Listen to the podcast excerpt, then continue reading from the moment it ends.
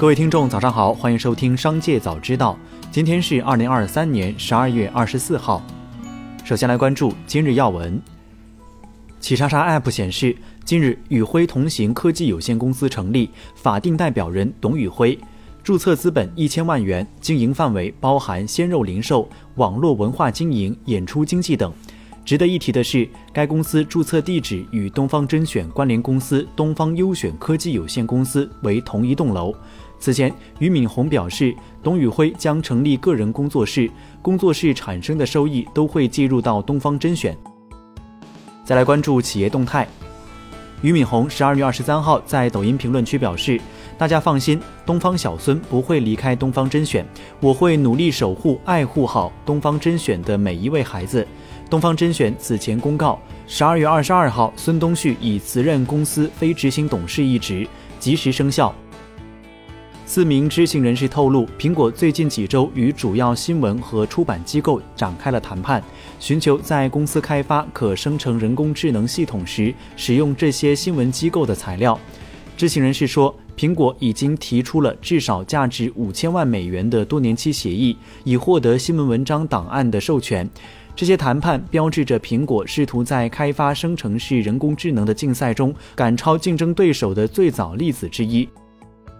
十一月十七号，长安汽车成功拿到十七张高快速路的 L 三级自动驾驶道路测试牌照，成为最早且单批次最多获得高快速路 L 三级自动驾驶测试牌照的企业。截至十二月二十一号，长安汽车十七辆 L 三级自动驾驶车辆已通过三十四天道路测试。未来，长安汽车将持续密切地关注中国法规的要求，在政策法规支持的前提下，将在合适时间将 L 三级自动驾驶功能推向市场。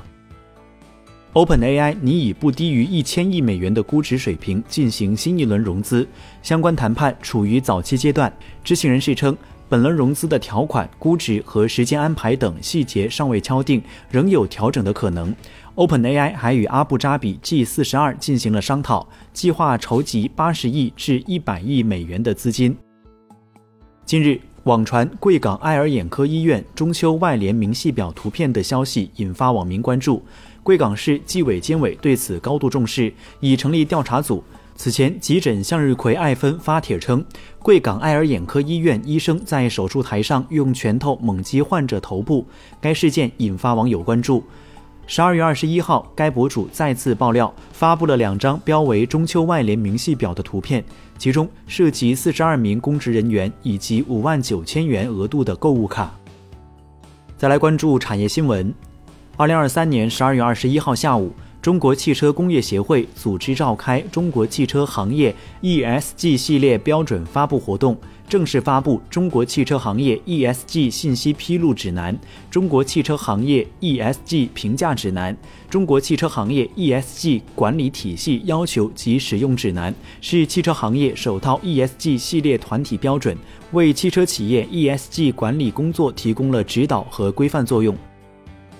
住房和城乡建设部消息。今年以来，反映房地产市场需求的二手房和新房交易总量实现同比正增长，总的房地产市场需求较2022年有较明显的回升。最新数据显示，2023年一到十一月。全国二手房成交量和新建商品房销售面积比二零二二年同期增长百分之六点九，二手房成交量占新房和二手房交易总量的比重近百分之四十，较上年同期提高约十个百分点。部分主要城市二手房成交量占比甚至超过百分之五十。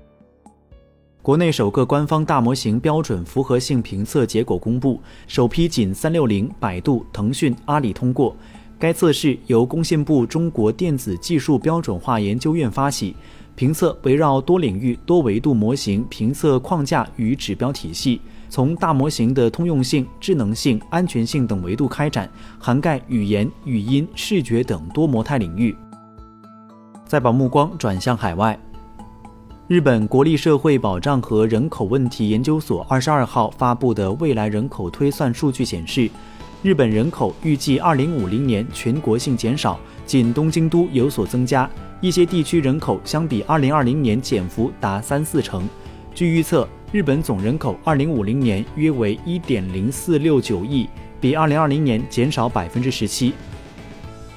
以上就是本期《商界早知道》全部内容，感谢收听，下次再见。